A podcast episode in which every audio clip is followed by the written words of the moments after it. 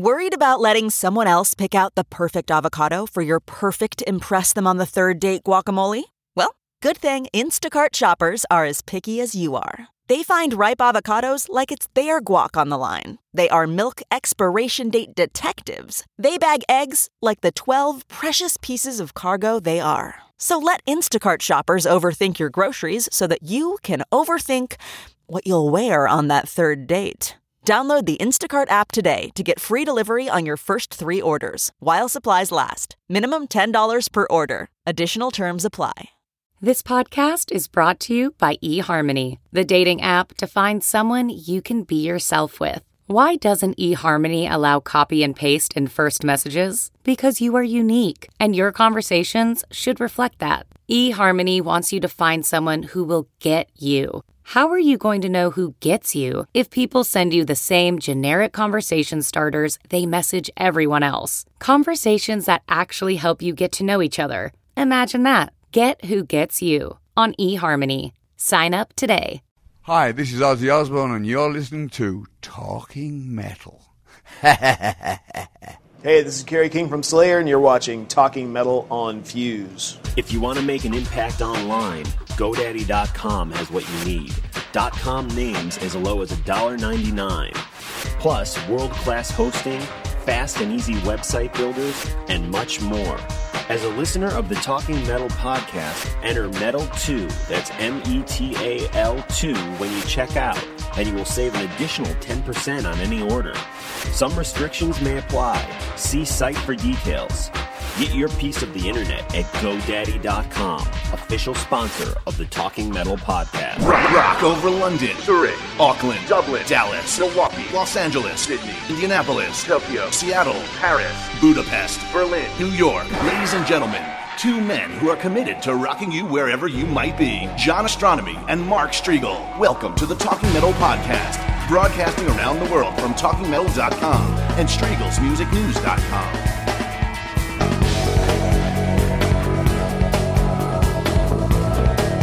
Hey guys, welcome to the historic 200th episode of Talking Metal. A big Talking Metal toast. Did you hear that? Very good. We are rocking out talking metal style, Midtown Manhattan. That's right. At Bionic Studios, the greatest recording studio in New York City. That's correct. And you are listening to the greatest podcast in the world, period, All time. of all time. Period. Not comma, period. We started this uh, many years ago in 2005, I think August of 2005, with CC Banana stopping First by. guest. Yeah. And now we have gotten to the point where we are having major, major stars like Ozzy Osbourne on the podcast. He will be on today's podcast. This is the second time he'll be appearing on the podcast. Absolutely. Ozzy Osbourne has been on our podcast a while back. We did a great interview in Las Vegas, Nevada. We're going national with Talking Metal. Yeah, national. Yeah. We started out in Jersey City, New Jersey, but now we're going national. Yeah, that's right. This Ozzy interview took place at the Mohegan Sun up in Connecticut back in January. And we had seen him a few weeks before this at the Garden, and we Absolutely. took a drive up there and did an interview with him for the Talking Metal on Fuse TV show. They have allowed us to uh, broadcast it to you here as promotion, so be sure to tune in to Talking Metal on Fuse to catch Ozzy Osbourne and Kerry King on Fuse on Talking Metal. Absolutely. And we are going to bring both of those uncut interviews. And we say uncut, we mean uncut. We're going to play the tape from the start to the finish, including Ozzy's famous exit. And let's set this up. That Fuse producers had actually suggested that we bring our guitars. This is a little uh, behind the scenes uh, look at what happened.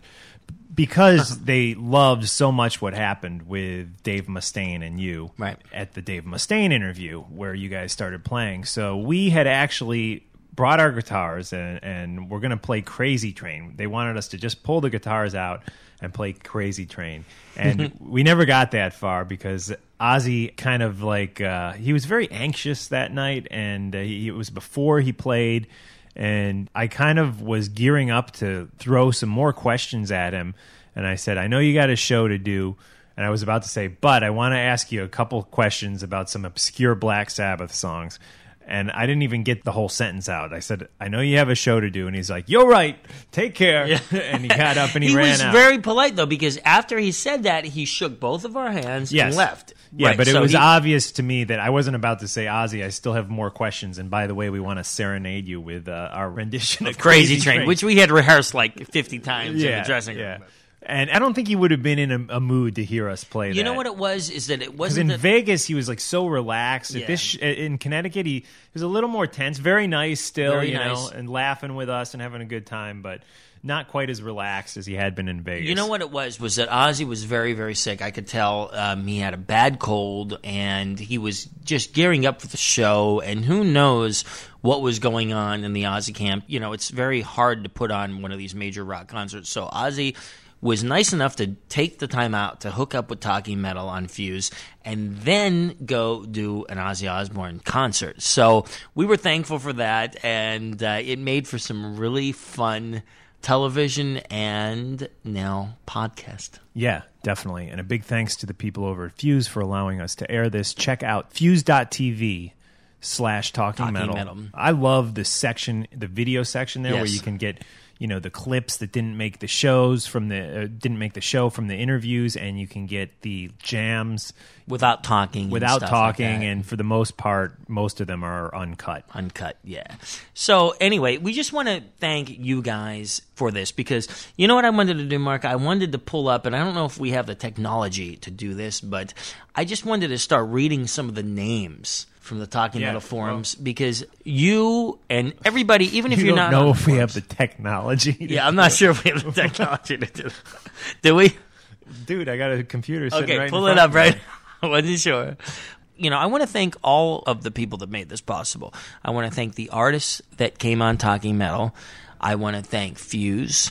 But most importantly, I want to thank you listeners of Talking Metal. And, and this comes from, I'm not one with words, but this comes from the bottom of my heart. And you guys, you've made this all possible. And let's rattle off some of these names, Yeah, Mark. definitely. This comes from talkingmetalforums.com. We got the Planet Smashers. There's only four of them. Z-Man.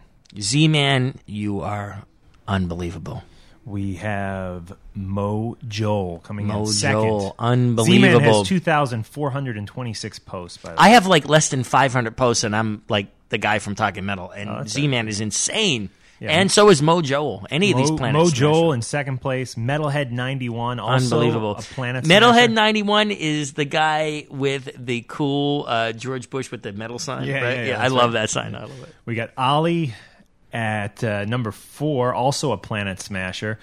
He is constantly defending the one and only Axel on the Axel. Ali, He, very good. He takes no, no, uh, you know what, from Drop D. Ollie, you were cool too. And we love Drop D, but don't take any you know what from him. Yeah, uh, I'm in number five. I'm not Good a Planet you. Smasher. I am, I guess, Moderator. considered a moderator. We have Exciter, Emperor of the Effin Moon. John Cusimano, not Rachael Ray's husband. And don't worry, guys, we'll start cursing again. John Cusimano was the dude that started the Talking Metal forums. One of the coolest people. I've hung out with him in Baltimore. I've hung out with him in New York City multiple times. He is very, very cool. Definitely. Uh, I said four Planet Smashers. There's actually five. The fifth is Aaron underscore W. Aaron W. Rock on. Yeah, always posting Aaron. Aaron's a great guy. We got Arrow Guns coming in with uh, 759 posts. I love that name, Arrow He's a Guns. certified metalhead. He's like Aerosmith meets Guns N' Roses. And by the way, I'm eating a Swedish fish because I love Swedish fish. Drop D, the I love him, guy man. who's always stirring, Stirring up up trouble, trouble, in right? the Guns N' Roses section there. We love Drop D too, and we're just kidding around. Ranch on Mars, Sergeant Politeness, True Metalhead 666, Rackham 1207, Premonition, Astronomy, Bert Gabriel, right next to Astronomy, Biker Chick from Texas, Hideous. Hideous sometimes is a little controversial. Yeah, I like that. That's good. We need some controversy on the forums because That, that True Metalhead 666 is too. Really? Yeah, he stirs things up. I love it. Hey, True Metal Head six six six. You're cool. He's Hideous, all you're about cool. the true metal. Hideous is in a band. We played some of his music on Talking Metal. Metal Gal Forever. Forever. I Also like that a we got Metal certified Gal metalhead. Forever and uh, Biker Chick from Texas. Of course, Jared Jared Matthews, who's a big Absolutely. part of Talking Metal. Top guy. Warg Rider, Love that name. I always thought that was a cool handle. Jayhawk, Jay, Jayhawk good- Jason. good friend. Uh, not J- well. There's Jayhawk, followed by Jay, who's a good friend who came into town and uh, actually stopped by Bionic when he was here. Mooch, Mooch. Shotaholic, Shotaholic, very cool. Pizza Man. I guess he's back to Pizza Man. Pizza he was Man? he was How Pizza about Man, Metal then Piano Customer Man? Service Man. Yeah, now he's yeah. back to Pizza Man. We have Metal Piano Man. Where's Metal Piano? Oh, Piano? I don't know. I don't. See I think him. that's the name, Metal Piano Man. Unless I'm pronouncing it wrong, but I don't uh, know what got a what personal how you email pronounce from him. this. A T L G A L U B. Oh, I always pronounce that Alt Glub, but it's probably some Alt Glob or something like that. Slade Desire. Yeah, good name, good name. Cool dude. Lutziga. That's Dan, uh, Dan That's from Dan from Chicago. Chicago, Yeah, yeah. The Lutzka. Deletska. the Lutzka. Overkill 1988. Redbeard, I believe, is one of the guys from Swashbuckle, actually. Could that be right? Redbeard? No. Yeah, I think that is the guy No, from I no, Swashbuckle. no, no, no. That's not the guy from Oh. Swashbuckle. that that's Admiral No Beard. Oh, he's okay. registered as. I don't know who Redbeard is. He, the guy from Swashbuckle, doesn't post that often. He stops by like once a month. But Redbeard is a is a main poster. Yellowfin, who is Yes. the guy from Overloaded, Right, right. Eric, we right? love. Yeah, And Not to be confused with on and on. yellowfin tuna. That's a sushi. And you guys can check this out for yourself. Just go to Talking Metal forums. I want to thank all of you guys, all the people that are on the forums, even if we didn't mention your name, man. You guys rule, and I personally want to thank you because I'm not even kidding. I changed my entire life because of you guys. Mark and I started this, and then the next thing you know, my life got consumed by Talking Metal, and here we are now, 200 episodes later. Fuse TV series under our belts, and we couldn't have done it without you. So Yeah. thank you. Honestly, guys, thanks for sticking with us. And we're going to actually get right into this Ozzy Osbourne interview. But first, guys, you have to register your podcast through GoDaddy. GoDaddy is back as a sponsor Oh, yes. on the 200th episode. Where's the copy? Where is it? I forgot to print it out. But before we get into that, a very important bit of info for you guys. They're back. GoDaddy. That's right. We- com. We are psyched, man. GoDaddy, who was a major sponsor for us last year, is back for some more sponsorship of the number one most listened to heavy metal hard rock podcast, Talking Metal. By the way, Mark, I got to tell you a major announcement that I just found out today. What's that? You know how many hits we had to our website in March? No. 3.5 million. Wow. Million. That's not hits. downloads of the podcast. That's, No, hits to the hits website. To the yeah. website. 3.5 million hits. Million. million hits. Anyways, guys, let's show GoDaddy the Talking Metalhead Army. Let's all go to talkingmetal.com and click through those links. Plus, as a listener of the Talking Metal podcast, enter code METAL2, that's M E T A L 2, when you check out and save an additional 10% on any order. Some restrictions do apply. See site for details and get your piece of the internet at GoDaddy.com. We actually have some other codes too, Mark. Enter code METAL1, that's METAL1, M E T A L 1, and get your .com domain name for just $6.95 a year. Some restrictions apply. See site for details. And we've got another code for you, and that is Metal3. That's M E T A L 3. And save an additional five bucks. That's five entire dollars off of any order over $30 or more. Once again, some restrictions apply. See site for details and get your piece of the internet at our favorite site, GoDaddy.com, with the exception of TalkingMetal.com and Fuse.tv. Yeah. But seriously, guys, we'll move right on into the Ozzy interview. But do us a favor if you or anybody you know needs to secure a domain name, do it using one of those codes or do it by going to talkingmetal.com and clicking through to GoDaddy.com using those banners. Thank you. This is Ozzy Osbourne on tour for Black Rain right before his show in Connecticut at the Mohegan Sun. What is it, Mystic, Connecticut, up there or something? It's near Mystic, which is a place that I actually performed once back in the mid '80s. I'm not, Oh, wow. not even kidding. I performed there one time. I didn't even tell you about that. Uh, the Mohegan Sun Casino is such a uh, an amazing. It's like facility. new. I mean, it Yeah, seems real brand new, yeah. really, really nice. on an Indian reservation. A, a Why beautiful don't we facility. get into a little Ozzy music before the interview, and then we'll come out with some more Ozzy music. cool. This is Per John's request, Rock and Roll Rebel off Bark at the Moon. By Ozzy Osbourne. Use the links in today's show notes to purchase this track on iTunes.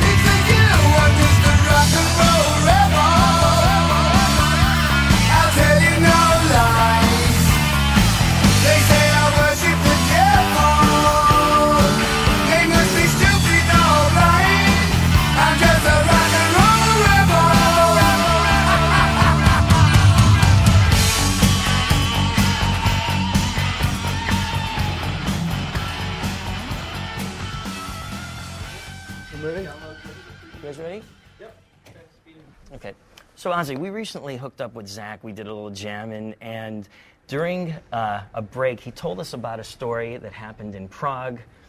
You guys were talking a little bit about Keith Moon, John Bonham. Something happened. Can you tell us about it? Um, we were both drunk. It was a long time ago. Uh, and I'd never thrown a TV out the window, so we did that. That's amazing. How did you do it? Like, was it hard to throw it? No, no, I didn't through it. I, I, I just I couldn't open the window, so I pushed the window open. It's one of the things I can add to the list. That's great. Ozzy, one of my favorite things as a kid was uh, the US Festival, 1983, and it was just has become such a historic moment in heavy metal history. And I wanted to ask you about your memories of playing Oh, that it was, uh, my wife had got me this fucking Zulu suit thing, the bone thing. I don't know. I can't. Uh, but the but the one thing that was bad about that was there were so many people and no, not enough, not adequate enough toilets or drinking water, and that's always been my thing with the Ozzfest. Because I mean, to stand out in that weather all day long, that was a desert. right. I mean, it's, it's, people are killed there. People got run over. People got disappeared. And it's like it, it, it was done pretty well. But um, I remember the one thing that sticks out in my mind. The first day it was a, a country and western thing, you know, uh, Willie Nelson and all like that. Then it was uh, heavy metal or whatever Right. you call it. The day after it was kind of David Bowie and whatever.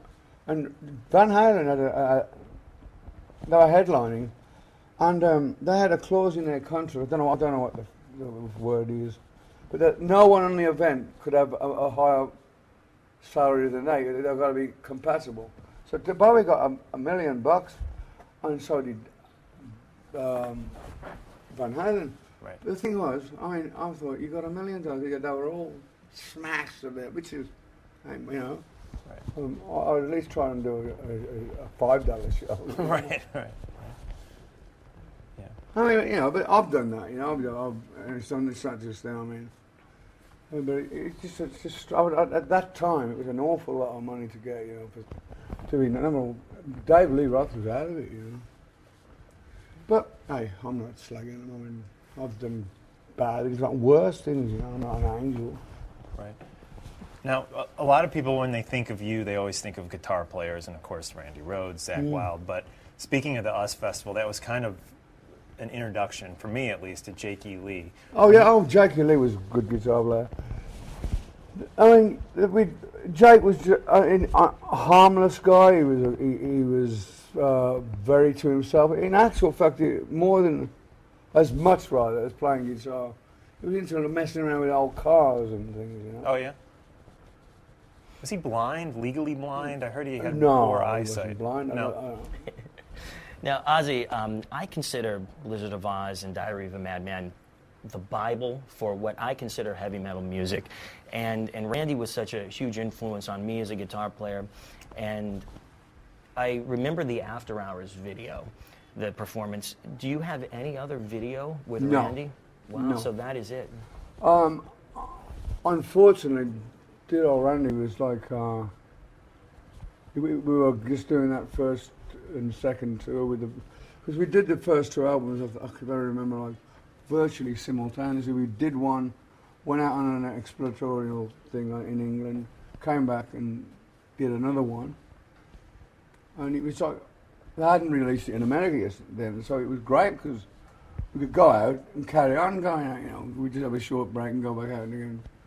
and um, we had so much fun. I mean, in, in both Black Sabbath and my own career, solo career, uh, the early days are always the best because you know you got, you got nothing to lose and everything to gain. So you just go, it's just like a party every night, you know. But good, you know, pranks and things.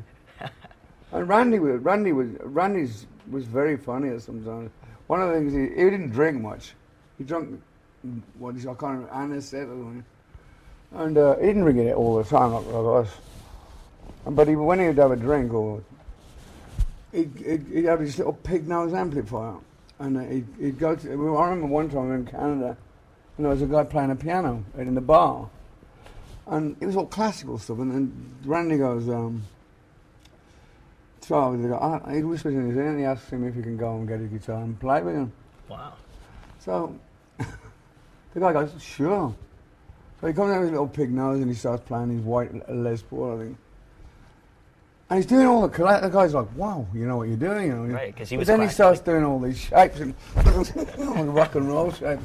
Hysterical.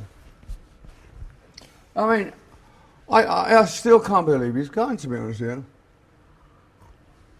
Did you think that those albums and his playing were going to have such a huge impact on metal and Well, you know what? You know what? It's like it's such a long time ago, and it was. Uh, people say to me, "What's your best ever album?" And I go, "I haven't made it yet." Because if I say it was Blizzard of Oz, Diary and then Bark at, uh, or, or whatever, Bark at the Moon, and so on and so on, that means to say to me that every album I've done after that wasn't any good. Right. know. So for my own sake, I just, I, I mean, I, I, I'm always striving, you know. And uh, but it, th those, I mean, it was just a fun period in my life. You know, it's kind of like every emotion, like devastation. My my, my father dies. Uh, Black Sabbath boot me out. My, uh, uh, I find Randy Rhoads. I think he's going to go work. Then my wife divorces me, and it was like that all for a, a few years. And when Randy got killed, I remember saying to Sharon, "I'm out of here. I can't take this shit anymore." And so she goes, "No, you're not." And she goes, "You know, Randy wouldn't have wanted that, you know." Right. But Kevin DuBrow just passed away as well. I know. I can't. very We sad. can't believe that, man. He, he, um, I, I don't know much about Kevin DuBrow. Uh, I know of him. Know, I've heard him sing. He had a great voice.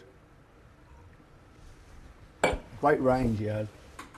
So, Ozzy, we recently spoke with Tony Iommi, and he was telling us about when you guys were in Black Sabbath back in the 70 70s, hanging out with Led Zeppelin, and how you guys Um, were friends, and maybe even he suggested that he uh, that he remembered jamming Black Sabbath Oh yeah, and Led Zeppelin jamming uh, we together. were down at a stu- with, um, Morgan Studios in Willesden, and it was when they had that uh, their own label, and they were trying. We just le- left our, our manager and label, and um, John Paul Jones, John Bonham, and Robert Plant came down to trying to coax us to sign up with them. You know, Wow. and we all jammed in this in the studio.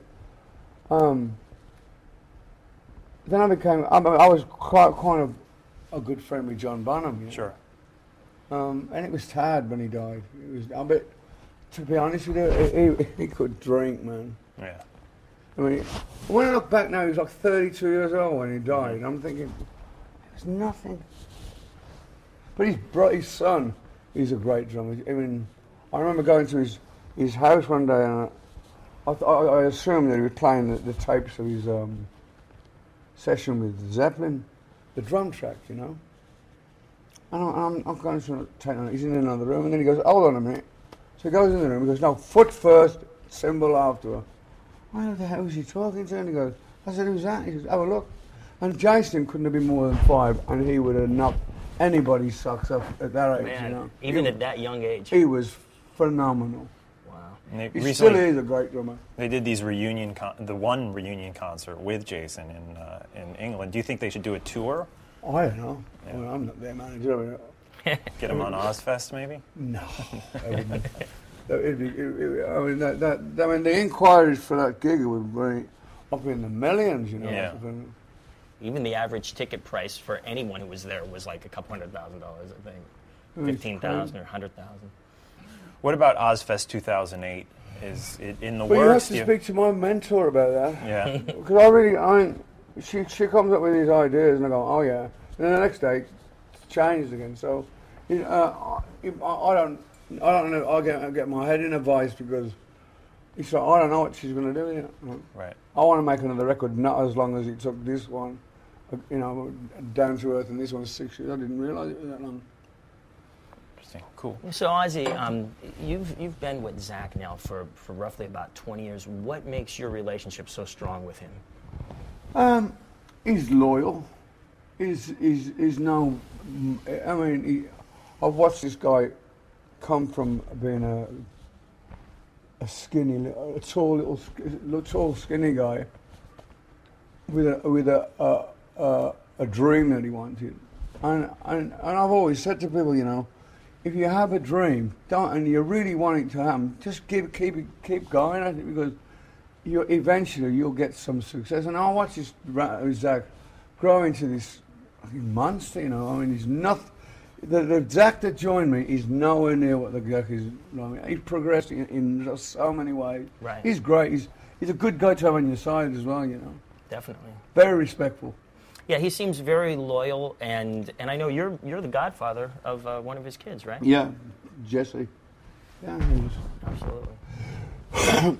So Ozzy, uh, I recently got the Masters of War record by Mountain. Yep. And you're singing on it. Yep. And uh, you've had a long history with Leslie West, Oh, right? Leslie West was the first guy to ever give me cocaine. oh, really? and I say, he goes, "Oh, I don't know where that's going, but I remember it was him back in the day. But he was when, Mountain was going, way back when. um, uh, we came from England, Black Sabbath, and we didn't. Every English band was uh, dream was to get to the US. You know, and when we got here and we were opening up for uh, uh, um, Mountain, um, fuck's all my didn't? Um, it was like we sort of it, it kind of was like a step up. They had all the gear, the jewelry, the, the hats, the Right. clothes, and a private plane and whatever. And we thought, fucking hell, this is great, you know. But um, yeah, I've, I've, I've always respected him as a player. Randy used to, it was one of his best player, Wow. favorite Wow. players. is- That's the thing with, with uh, back then. It was all that finger tapping stuff. Right. And uh, I, I can appreciate that, but what, what, what Randy Rhoads would do would, would mix it all in, you know. He'd, you know. A solo on the first album on side two, it, it, it was like an interesting piece of music that he did. But I, I don't believe he would have been doing rock and roll much anymore. He wanted to get a degree in classical music. He wanted to quit. On that last, on that last journey, if I remember right, uh, from uh, Knoxville, Tennessee, to F- F- Florida. He said, oh, I'm thinking about quitting rock. I said, what? He said, I want to go to UCLA and get a classical. Because every town he would look in the yellow pages and get a classical teacher to come around and uh, um, give him a lesson. Right. Going, why don't you take a day off? And he was just passionate about it, you know. But um, unfortunately, Wow. somebody else wanted him, you know. Right. And he, he did not abuse drugs, booze, he smoked, the guy was dedicated to his art and craft, you know. Do you speak with his mother at all? Oh, yeah, I mean, uh, unfortunately, I don't see her as much as I should have because she's getting older now. Yeah. It was a, a, a few years ago when we, when we uh, I don't when I, got, when I got the Rock and Roll Hall of, not Rock and Roll, the- I don't know, one the- of them award things. The walk, the rock and roll walk, or something. Oh, something? yeah, yeah, that's right. She was, she yeah. was there, yeah. And uh, I always get sad, you know. Sharon, sure. my wife, just feels sad, terrible because uh, the, it must be the hardest thing for any parent to lose their child. Yeah. And I think Sharon feels a bit, you know, on, on, she still hasn't got over it properly. I don't think. How are the dogs? Which ones? All of them. Do you get any new ones recently? Oh yeah, I got a bulldog. Bulldog. Yeah, um, I mean Kelly. I mean I got. Uh, I s it's Christmas Day. She goes, "Do you want your Christmas present, Dad?" Oh yeah, and a fucking dog. All right. I, go, oh, I, go, I can't go another bag of shit to, to clean up, you know. and, you can't go, oh you fucking idiot. You know, what I don't want him. She, she, and you go, I soon fall in love. I love dogs. Do you know how many you have right now? Minnie, Maggie, Lola, Martin, Rubens. But, about 11. Eleven. Wow. I, I just uh, we just got a golden retriever Great, puppy. great dogs. Yeah. But we got, I got one in England. He's, he's so clever. And I, I we actually we actually named him uh, in your honor. His name's Ozzy. Oh, thanks for that. fucking dog named after me. It could be like a. I But, feel uh, really happy though. yeah, so when that's he our takes Christmas shit, card. you'll go, is- oh, that Ozzy. Oh well, we love Ozzy and we love Ozzy the dog. He's awesome and uh, welcome. Can he sing? He can't. He can't sing. I can He my leg up the wall. then. Yeah. So, Ozzy, I heard that you just got a cell phone for the first time. Is that true? Yeah, but I, I'm- I, I, I go, oh, this is magic, you know. And it's like, it's, it's what amazed me. I, I first had one when I first came out in the car, you know. It was like a fucking shoe, Like a with an giant angle thing, and a backpack, you know. and it was like I'm posing around London with this fucking phone. Now it's like, what would you like for dinner? I, mean, I don't understand how, how I can pack all that information. It's just such a small thing. But I've got one because I, but my my dyslexia is so fucking bad. I can't read it. I'll take a number down and I'll go, what the fuck was I writing? when I go back to it. So it's, it's all programmed into my phone. Uh, how's Jack doing? The last time we hooked up with you, you, you said that he thought he was RoboCop because he was doing that police reality oh my- show. What's he up to now? Um, he started. He's just started. Start, oh, uh, got done. Um, started a, fil- a production company, and uh, I, I, I- I don't really know. But he's he, he's a really good guy, Jack. He's he's really. He just he, he don't just sit on his thoughts. He gets up and has a go. I mean, he, he, he- when he was doing that uh, adrenaline junkie, he tried to sue me. I'm, I'm, No Do you need a tissue or something? yeah. Um, yeah. Um, when he was doing that adrenaline junkie, he climbed up uh, El Capitan in, Oh yeah. and Like it's like 4,000 feet. That's unbelievable. Straight up. And I go, you know what? I'm a nutcase, but no, that's got to be crazy. I'd be afraid to, to do anything like that. That, that If I know, stood is on so a table, I dangerous. get Right. fucking vertigo. He'd Yeah. call me up every night and he'd go, Dad, you know what I am now? I go, no, I'm just looking at the stars. I go, okay. I'm, I'm, I'm on a cradle bed or something. And what they would do would nail these like, spike things to the wall, rest these like cards. And I go, fuck that, man. You, you wake up and look down, it's like, death.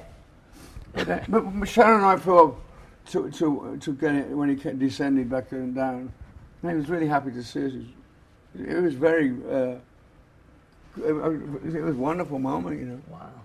Very cool. Well, Ozzy, we know you have a show to do. and, Yeah, uh, I do. I've got to get on. and Nice talking to you, sir. We really appreciate you. Excellent. Ozzy, thank you very much. You're welcome.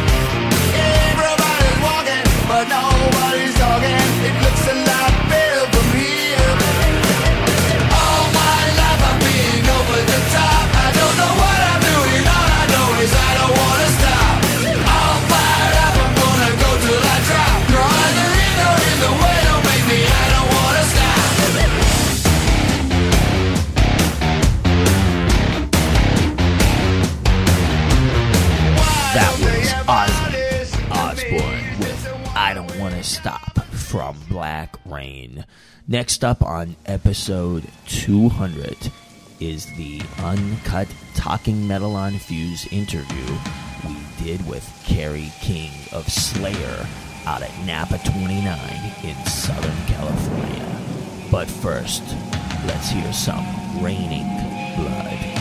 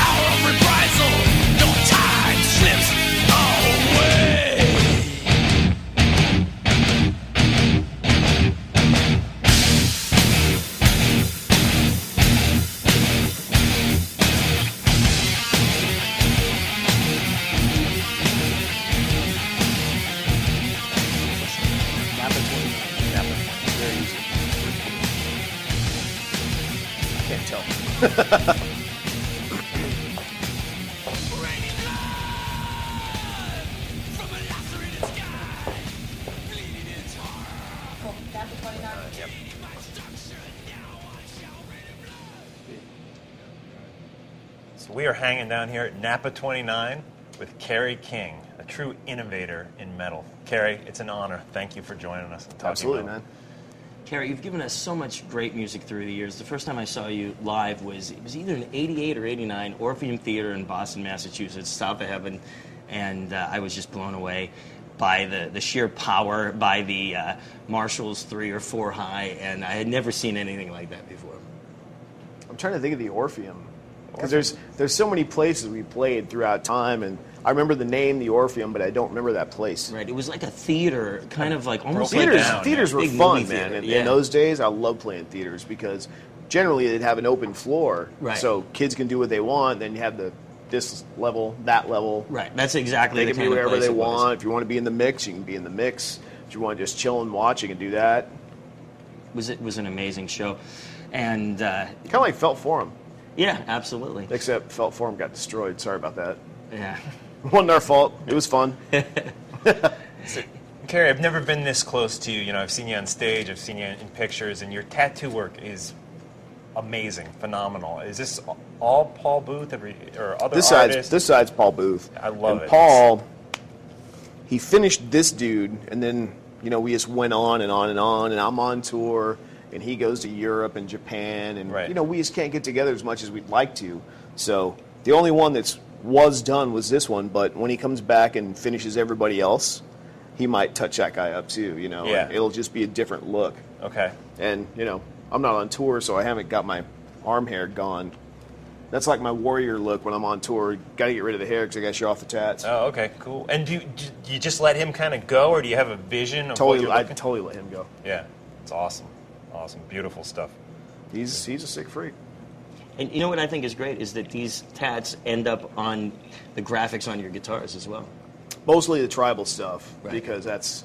It, it, we were talking about um, Bernie Rico earlier, Right. and Bernie Rico Jr.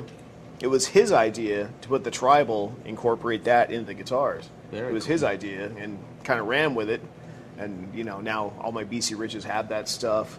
Now I've got stuff on um, Dunlop. I got a couple pedals. I got a strings coming out this uh, January's NAMM show, and it's all got my hand tattoo on it. Very cool. So they ran like a little promotion, and um, that's that. The head, Right, The the head's got Marshall head. Yep. It's all you know. It's kind of cool because people people look at this, they think of me. You know, it's kind of Right. like what the nails used to represent. Right. And I still wear those from time to time, but this has become what it is, and it's like every product I put out, it's got the tribal on it. You were the first person to have like we all love the armbands with the spikes, it, you know, standard little pyramid spikes, but you had actual full-on nails coming out. Yeah. That- that's out of control. I think you were the first guy to do that. That's a good story. Um, we we played a show, I believe it was the Roxy, and we never really hit Hollywood that much.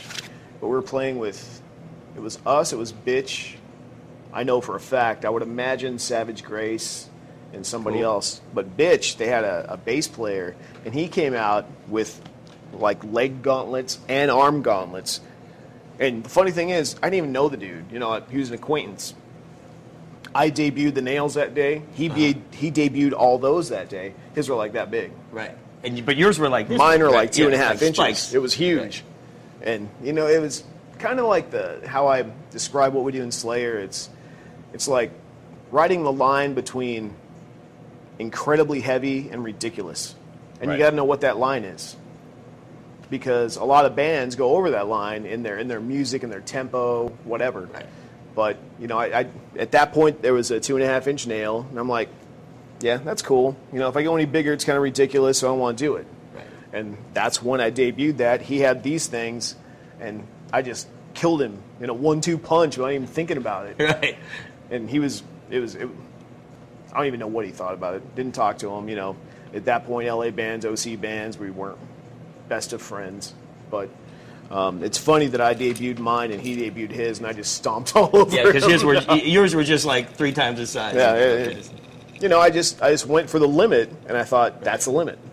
And you can only wear that on the left hand, Mm-hmm. the left arm, right? Because on the the other arm it'll destroy your guitar. Yeah, and um, even though in the early days I wore it for most of the set, now you'll see it like first two songs. You might see it as an encore because we're playing more intricate stuff, and my tendons don't like being wrapped up. Right. I right. found that out. Which is uh, the last fact. 10 years. People get tendonitis from wearing too much. yeah, like, in the last ten years I found that out. like So I'll wear a couple, like um, if we open with Disciple, I'll wear it. If we don't play anything after, that's cool because I can take it off. But then if we do anything intricate, I can't do it. So, you know, people say, "Hey, why don't you wear the nails all the time?" It's like, well, you know, we're playing harder stuff than we did back then, and it Right. can't happen. Absolutely. Now, when you go back to your younger days, like late 70s, early 80s, what were some of the metal bands that helped form who you are? Like, was Saxon or UFO or even Maiden influential on. I was really into UFO. Yeah. Michael Schenker, I mean, I, I don't have a bad word in my mouth about Michael Schenker. He's, I don't care what crappy music he's put out, he's a god. He's a god. Awesome. Right. Um, Van Halen, Van Halen? you know, I, I saw Van Halen probably six times on their first three albums. Wow. And then after that, I never saw him again because Eddie quit being Eddie. You know, that's kind of a bad thing to say, but realistically, he he wasn't doing I'm the One. He wasn't doing Eruption. Even Yeah. though he played it live, the albums didn't have it. You know, Mhm. it became more of a pop band. Right. And I don't want people to think I don't like Van Halen. I fucking love Van Halen, but um, when they became a pop band, I didn't care. And the funny thing is, my first introduction to Judas Priest was probably on uh, being an LA boy, uh, KMET or KLOS. All right. So that would have meant breaking the law Sure. or living after midnight. Yeah. And I'm like, man, a couple guitars, that's cool. I was, I was coming on my guitar. I'm like, couple guitars, that's awesome. Singer's badass. And then you buy the record and you're like, but there's all these other songs that kill those two. Yeah, definitely. But that's what that was my introduction. Sure. You know, and then next time they came through town was on Point of Entry. Great record, too. It kind of odd in, in traditional priest fashion. It was it was what do you want to say more bluesy maybe? It wasn't just full blown metal like I Right. expected. And I went and saw him play and Maiden opened for him. Oh, okay. Right. And I'm sorry, Rob. I'm sorry, Glenn. Sorry, KK. Iron Maiden kicked the shit out of you that tour. And was that was that with Paul Di'Anno? Was that it was. Yeah, it was. It was my yeah. first introduction to Maiden. Okay. And it was ridiculous. They were so good. And Priest was good too, but it just wasn't traditional Priest. You know. And What are some of your favorite songs off that Killers record? Oh man, Killers. Um, I I always like Murders in the Rue Morgue. It's a great one. We used to play the intro to Rue Morgue. Yeah. You know, but we never played it live because just, you know, we might have played that live actually. That's a long time ago. Murders in the Rue Morgue, awesome. Killers. I'm trying to think of what's on Wrathchild. that. Drifter Of course, of course, Wrathchild. is on there. Um, But I mean, beyond that one, when Bruce got in the band, Number of the Beast, which is my last favorite Maiden record, because after that, it became too Maideny. You know what I mean? right. But with Number of the Beast, man, Hallowed Be Thy Name is probably one of the best songs they ever wrote. That's that's awesome. Yeah. I mean, and we got to talk about Tony Iommi too. Right. That's, that's my next question. Was we're all fans of Sabbath, and I know you always loved Iommi. What are some of your great Iommi stories? Well, it just happened this last summer um, when I went to do music live in Birmingham, signed for Marshall a couple days, and um, the Classic Rock Awards were the Monday. and I was supposed to go home that day, and um, my friends at Metal Hammer said, you know, if you if you want to, you know, see the awards, you know, we'd love to have you there. And I went, well, yeah, I'd like to go home. Yeah, everybody wants to go home when they're overseas. Right. And they said, well, all right, how about if you present an award to Tony? And I went, Wow. Like, what an honor to do that. what line do I got to get into to do that? You know. Right. So I get there, and you know, I've done guitar abuse where I talk to fans. You know, I talk to, I can talk it on a mic. I can do that now. I can talk in front of cameras, whatever. but I sat down at that table and I started seeing these superstars come in. You know, whether you like them or not. I mean, Steven Tyler, Jeff Beck, Jimmy Page, all of Heaven and Hell, Wow. Joe Elliott, Wow. you know, and you know, they started out heavier and they went more rock. Right. But I was just like, man, I'm out of my element here. I've done a, a billion metal shows, and I can do this. But all, I see all these people. I see them coming in, and I'm just shaking at the table. I'm like, I'm going to give one of my heroes an award. And I knew when it was coming up. It was two awards away, and I'm just sitting at the table like. I said, pour me two shots right now. Because we had, for some reason, we had Jaeger on the table. Imagine that. I'm like, pour me two shots right now. I got to calm down. I was just so amped to do it. So I went up there and I, I had notes what I wanted to say, what I wanted to address, and um, I just kind of winged it. I went up there. I didn't have paper in my hands, in my pocket, and I'm just looking at these people, going, "Man, how am I going to wow these guys? Because they've seen it all." Right. And you know, I don't know if I wowed them, but apparently I did good because Jimmy Page told me I did. And I never met Jimmy Page. I'm like, wow, that's cool, dude. Thanks. so, Tony Iommi got the uh, Metal Guru Award at the Classic Rock Awards, and the other ironic thing is, it was the only one presented by or uh, sponsored by Jägermeister. Cool. So that gave me my first in. I'm like, well, it's kind of ironic and appropriate that I'm giving this award because it's the only one sponsored by Jägermeister. And all the fans at Jägermeister are like, "Ah." you know, and I get into doing the Tony Iommi thing, and whatever I said, I still want to see it because, you know, I, like I said, I winged it, knew what I kind of wanted to say. But first thing Tony said when he got on the mic, he's like, wow, I'm embarrassed.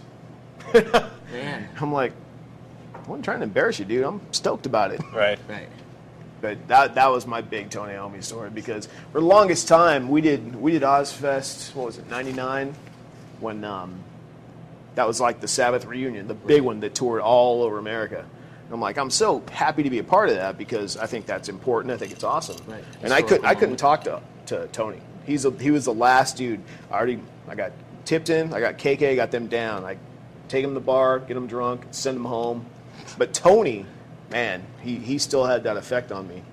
And um, after the 04 Ozzfest, I got a little bit better. But finally handing him an award, and after being so amped, you know, he's just a boy now. Well, see, y you had mentioned that uh, these guys were people that you consider like up on a pedestal, but to, to Mark and I, you're, you're one of those guys.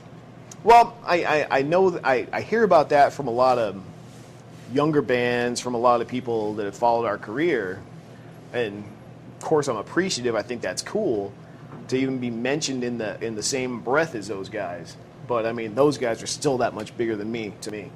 Cool. And, then- and when you look at Iommi's career, like, what eras do you like? The, I'm sure you like the Ozzy era, but how about the Dio Love the? Ozzy. I love the Dio era, man, because I saw them when they're called Heaven and Hell. I mean, realistically, they're Black Sabbath to Right. me. To me too. To everybody, to them, they probably are. Right. You know, but for some reason they can't call it that. But I saw Heaven and Hell at Irvine Meadows, wherever the hell they call that now. But we were there, and man, and and oh, I got to tell you something that humbled me incredibly. We played Holland this last summer doing festivals, and Heaven and Hell opened for us. Wow. That's how That is big we are in Holland. Wow. That's But let me put it in perspective. When the band's on before me, I'm usually warming up.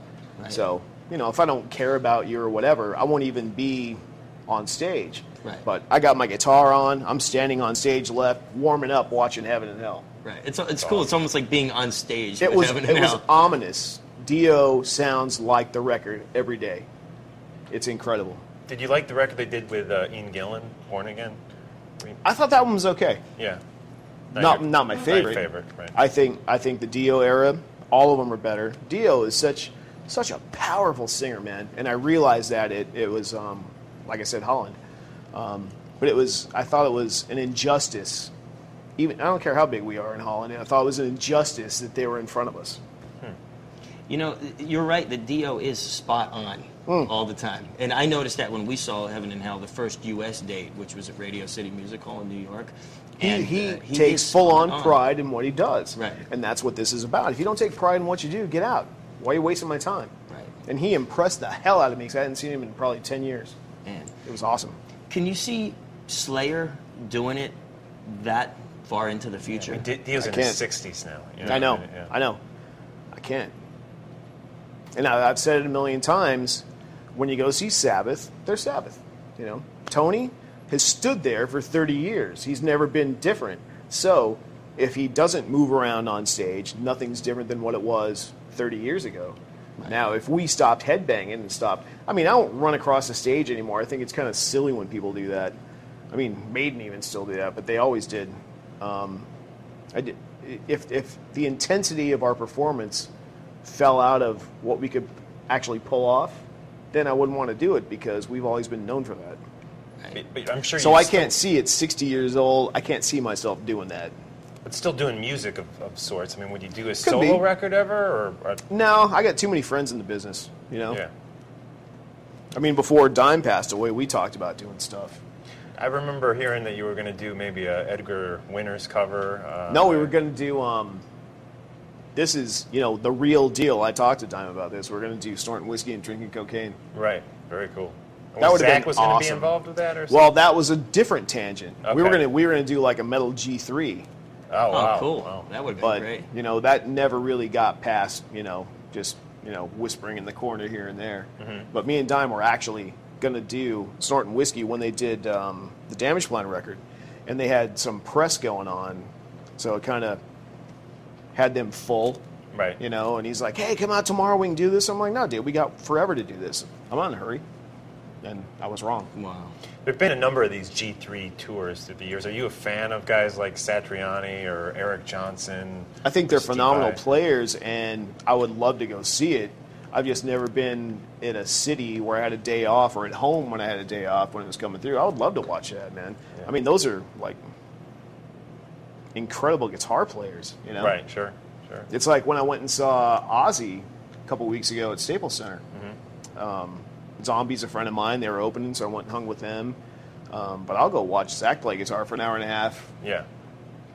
eight days a week. Amazing player. I, John Five, who's playing with Zombie, is very, very good. You know, I gotta say, no offense to John Five. When I went to that show, I, I turned around because my um, booking agent was standing at the soundboard with me, who does them as well. And I'm like, his name's John. I'm like, John, where's the guitar? They were playing um, More Human Than Human. Right. my phone, sorry guys. That's a great ring.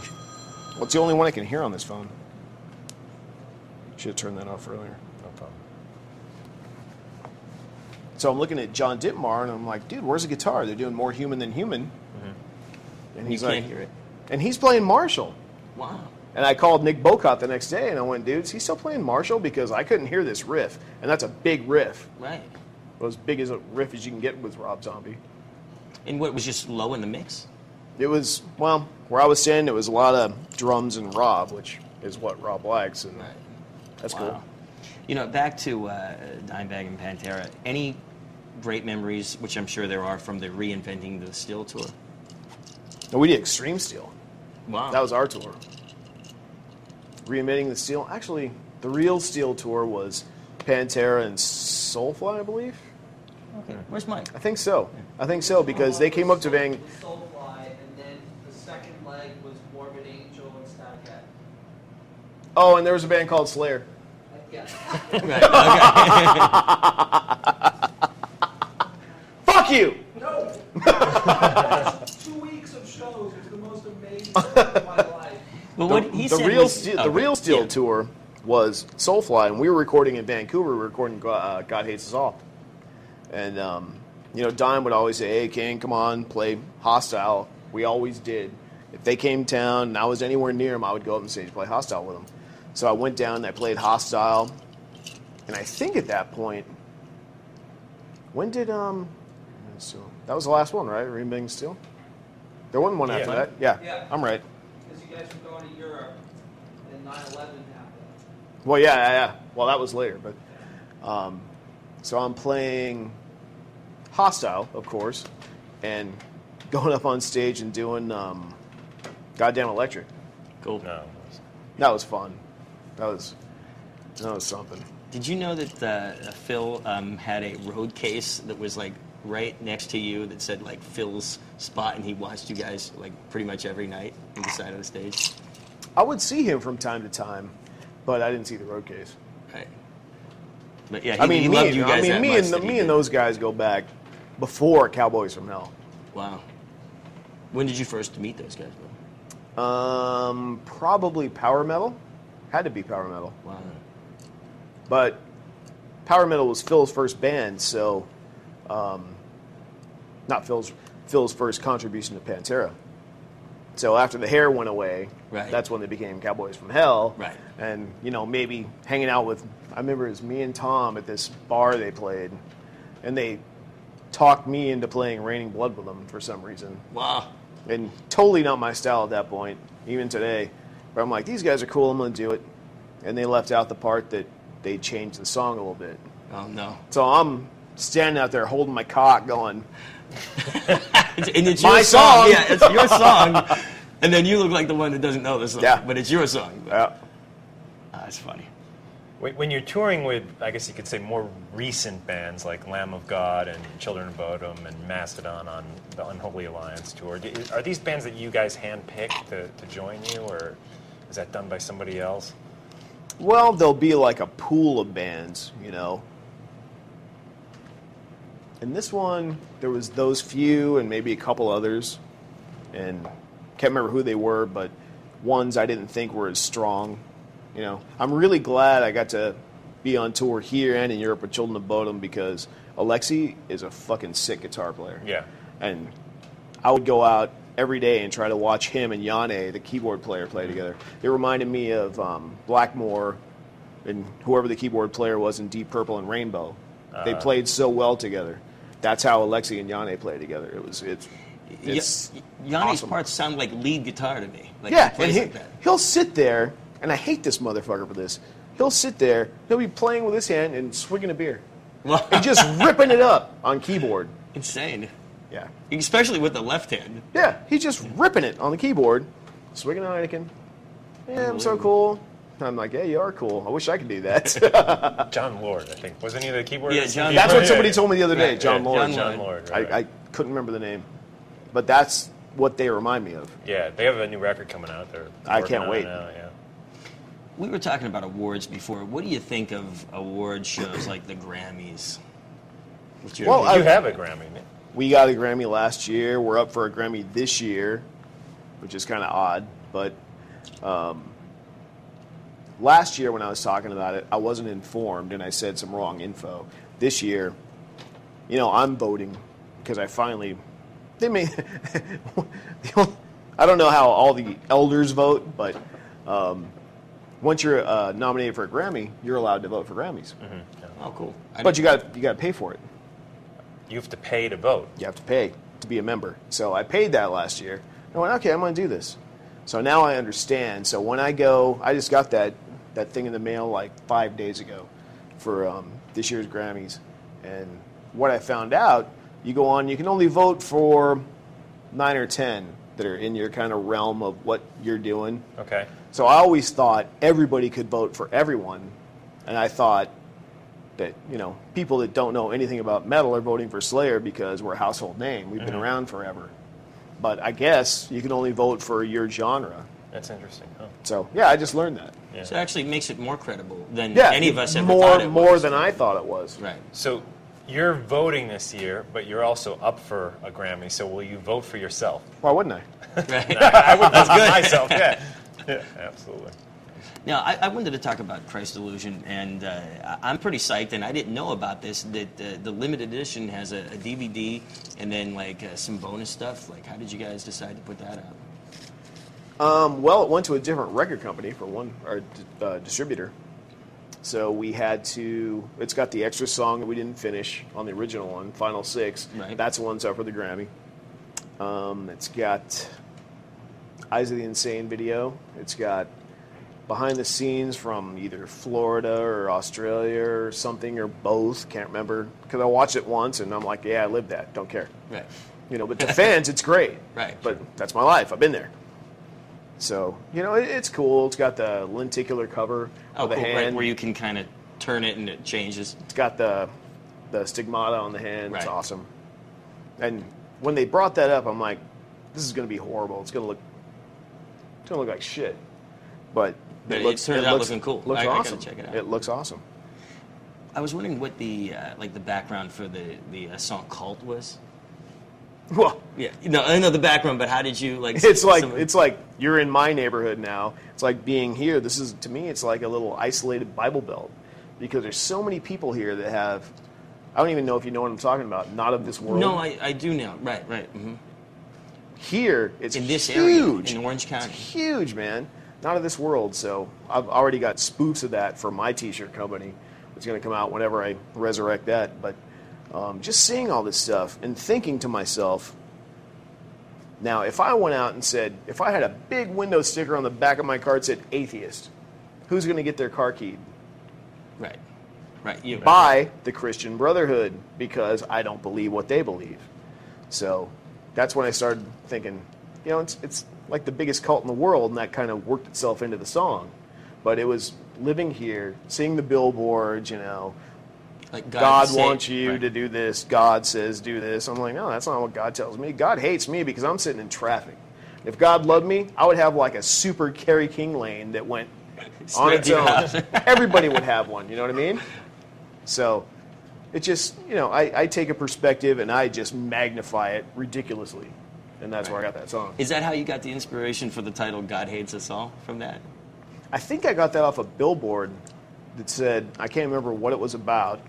And I think it said something about, um, you know, at the end said, remember, God loves you all. And I'm like, no, he doesn't. God hates me. My life's not perfect. Except for Kerry King, the atheist. My life's not perfect, you know, and I, I turned that into everybody, not just me. Because if I said it about me, that's kind of like, I'll never write a song like that. You know, I wanted to incorporate and be valuable to everyone. So everyone's like me. You know, you see me after a show, you see me here. You know, I'm hanging with you guys. You see me after a show, I'm hanging with the fans. Unless we're in like an arena and they can't get to us. Right. But, you know, I'm just like them. I just met three guys that made me better. Cool. Cool. Do you, do you follow politics much, and are you worried about these guys like Huckabee and stuff who seem to be I, so? man, I stay out of politics like the plague. Yeah. I don't even know who you're talking about. He's uh, I don't. You know. Yeah. You know I why? anything You know why? Because everyone in Europe, that's all they want to talk about. American Wow, politics. American yeah. Politics. And I found that out ten years ago, and I didn't know then. So now I just, on my own, just stay away from it because I don't want to get into these conversations. I'm like, you want to talk music? You want to talk whatever we're doing? That's cool. You want to talk politics? Talk to a politician. Sure. How about speaking of music, black metal? Uh, a lot of violent acts, a lot of kind of extreme bands coming out of uh, places like Norway, Norway. And, and Sweden. The violent acts are very odd. Um, and I know you can pretty directly link that to us. Well, because they them- had to come yeah. from somewhere. A lot of them cite Slayer as an influence. Slayer, yeah. Venom. Um, but, you know, when Slayer came around, it was about playing a gig. From at, at that point, when we came out, I wasn't drinking, but my boys were drinking. So it was Right. like, you know, drinking and playing a gig and having fun. You know, it wasn't about taking the life of a band that's our nemesis so I can be stronger because of it. Um, I mean, that, that's, it's a very, um, what do you want to say? Linked to, what's the word I'm looking for? It's a very old idea. You know what I mean? You know, and to me, it's like, hey, I'm playing a band, I'm having fun. Much as I hate people in the business, I'm not going to take their life. I mean, for one, I'll be in jail. That sucks. Right. for two, it doesn't make me better. You know, makes me a killer actually. So, you know, it's just a different vibe. I think. Um, I think maybe like two more questions. Oh, okay. Uh, I got one about just like writing. Is that cool? Yeah, go for it, Jim. Now, when you're on the road, do you do any songwriting? Ninety-nine percent no. Because when I'm on ro- when I'm on the road, it's pretty much a party. Cool. I like Um, that.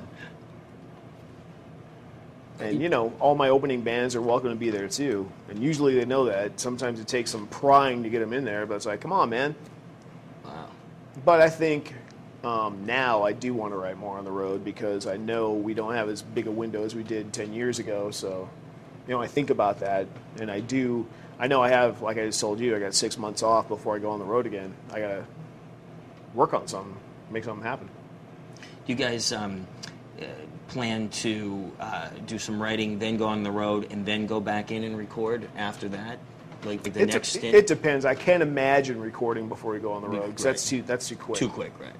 And we don't have. I don't have the ideas. I haven't talked to Jeff in three months, so I don't know what he's got. But, um, you know, typical Slayer style isn't to do that. But if we get killer ideas before we go out in July, we go out in July, play a little bit, come home for a month, go back to Europe again, play again, and um, you know, just stomach what we have. Maybe after that, we can record before we come back to the states. And uh, I just think it's really cool that you, Jeff, and Tom, and even to, to an extent, uh, Dave, just have stayed together this long. You know, what, what, what do you credit that to? I've seen a lot of bands that get um, too full of themselves, split up, and to me, the only thing I see is you take away from the whole, everything's less. And although me and Jeff have fought over the years, still one of my best friends. me and Tom have fought over the years, still my lead singer, one of my best friends. Right. We make each other better. Um, and even though I got a million friends in the business, million guys want to play with me, I want to play, you know, be a part of what they're doing. But my first thing I got to do is Slayer, and that still takes all my time. Great. It's a great attitude. And uh, we can edit this out if, if you don't want to talk about it yet, but you are launching a new website soon? Oh, the Snake website. I don't know. You mentioned to us at the bowling alley you're going to be doing a new website, so I, I, Man, I got a lot of websites. All right. I got the the reptiles, which we'll see in a moment.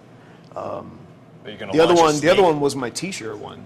Okay. I've had that forever, but last couple of years I've been paying attention to Slayer, so that site went away because I all my time went to Slayer. But we are going to do it again, KFK Ministries. We got great ideas. It's going to be fun, hateful shirts that you expect me to make and you'd love to wear, and um, you know I'm home until July, so before then it probably will come out again. Excellent. Cool. Well, Kerry, thank you so much for have, joining uh, us. And oh, Two more questions. Um, uh, when you guys do Raining Blood, have there been any like small tapish mishaps that you kind of like laughed about it afterwards, or Like on the in the middle of the DVD? show, like We're doing the blood. Yeah. or just a song. When when the blood's coming. well, that was only that one tour. We did it um, as a one-off for the DVD on Ozzfest 2004 Slayer Slipknot show in um, shit. Where was that? Maine. And that was a one-off. So there was no dress rehearsal. There was no anything. It either works or it doesn't. And it did, and it was awesome. And then we wanted to take it out for the Jaeger tour in 2004. And um, the people that did the original one priced themselves way out of the equation. We're like, we're using, we're not using it as like six times. We're using it for a week. We can't play six times what it costs that day. You know, you're going on tour, and this has to be it. And they didn't get it, so we had to devise a different way to do it because we wanted to do it for Jaeger, second year, uh, second uh, U.S. Jaeger tour in a row, and um, you know, it was hit and miss. It was it was good some nights, it wasn't good other nights. Some nights we didn't do it because maybe Tom was sick, maybe I was sick, but um, it was fun. But mishaps, the video, absolutely, because when it goes dark for Raining Blood, we had X to go to, and there's this bucket of thick blood stuff that was supposed to land on us, and it did, and I felt it, and I went, maybe this isn't the best for my guitar. You know, maybe maybe maybe it's the strings aren't even going to work. I don't know. So I got out of it, and I thought at the end of that night that I would have to go redo every guitar thing I did for that song, and I didn't. Wow. It, I thought I was struggling because that stuff was like oil. It was like WD forty on my neck, and I just thought it sucked, but it was actually pretty good. I didn't overdub anything. Great. Cool. And then uh, last one. Um, you guys are like one of the forefathers of thrash. Are there any bands that you see around, um, you know, more recently in this decade that you think are doing the thrash thing well? Well, I like um, Demiricous as a band on Metal Blade. I like their first album. Second one, I enjoy, but I don't like as much as the first one. But they're trying to be something different. I understand that. Um, Chimaira, they're good friends of mine. Uh, got great records. Um, the the presence of them on stage reminds me of us around our first or second record. Who else? I mean, I may have the timeline wrong, but anymore, Arch Enemy, they're ruling with Angela. It's great. It's phenomenal. We In Flames, In Flames is badass. Um, Machine Head last two records. Where'd they come back from? It's ridiculous how good they are. And I know we'll be touring with them end of 08, beginning of 09 because they're just doing everything right. And it's awesome. All right. Great. Good. Um, can we get a um, just a talking metal ID? You hey, this is Kerry King from Slayer. You're watching Talking Metal on Hey, this is Kerry King from Slayer, and you're watching Talking Metal on Fuse.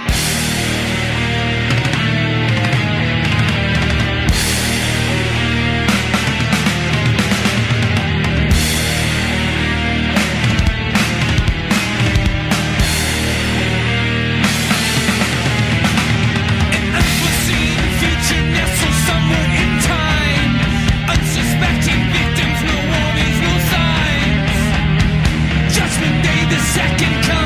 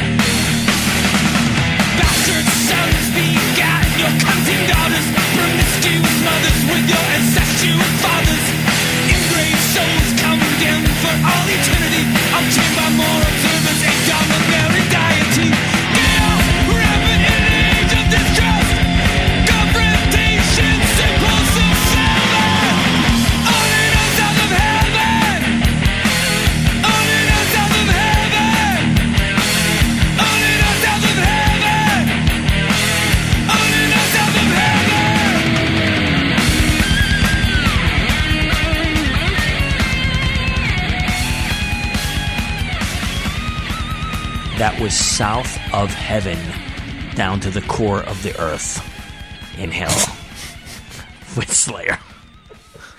Wow. Way Uh, south of heaven. the core of the earth. Okay, man. Let's get out of here, dude. Thank you guys for listening to the 200th episode of Talking Metal. Pick out a random metal tune from your iPod. Um, let's see here. Uh, this is Zimmer's Hole. It's uh, Devin Townsend is behind this. Excellent. And uh, this is called "We Rule the Effin' Land."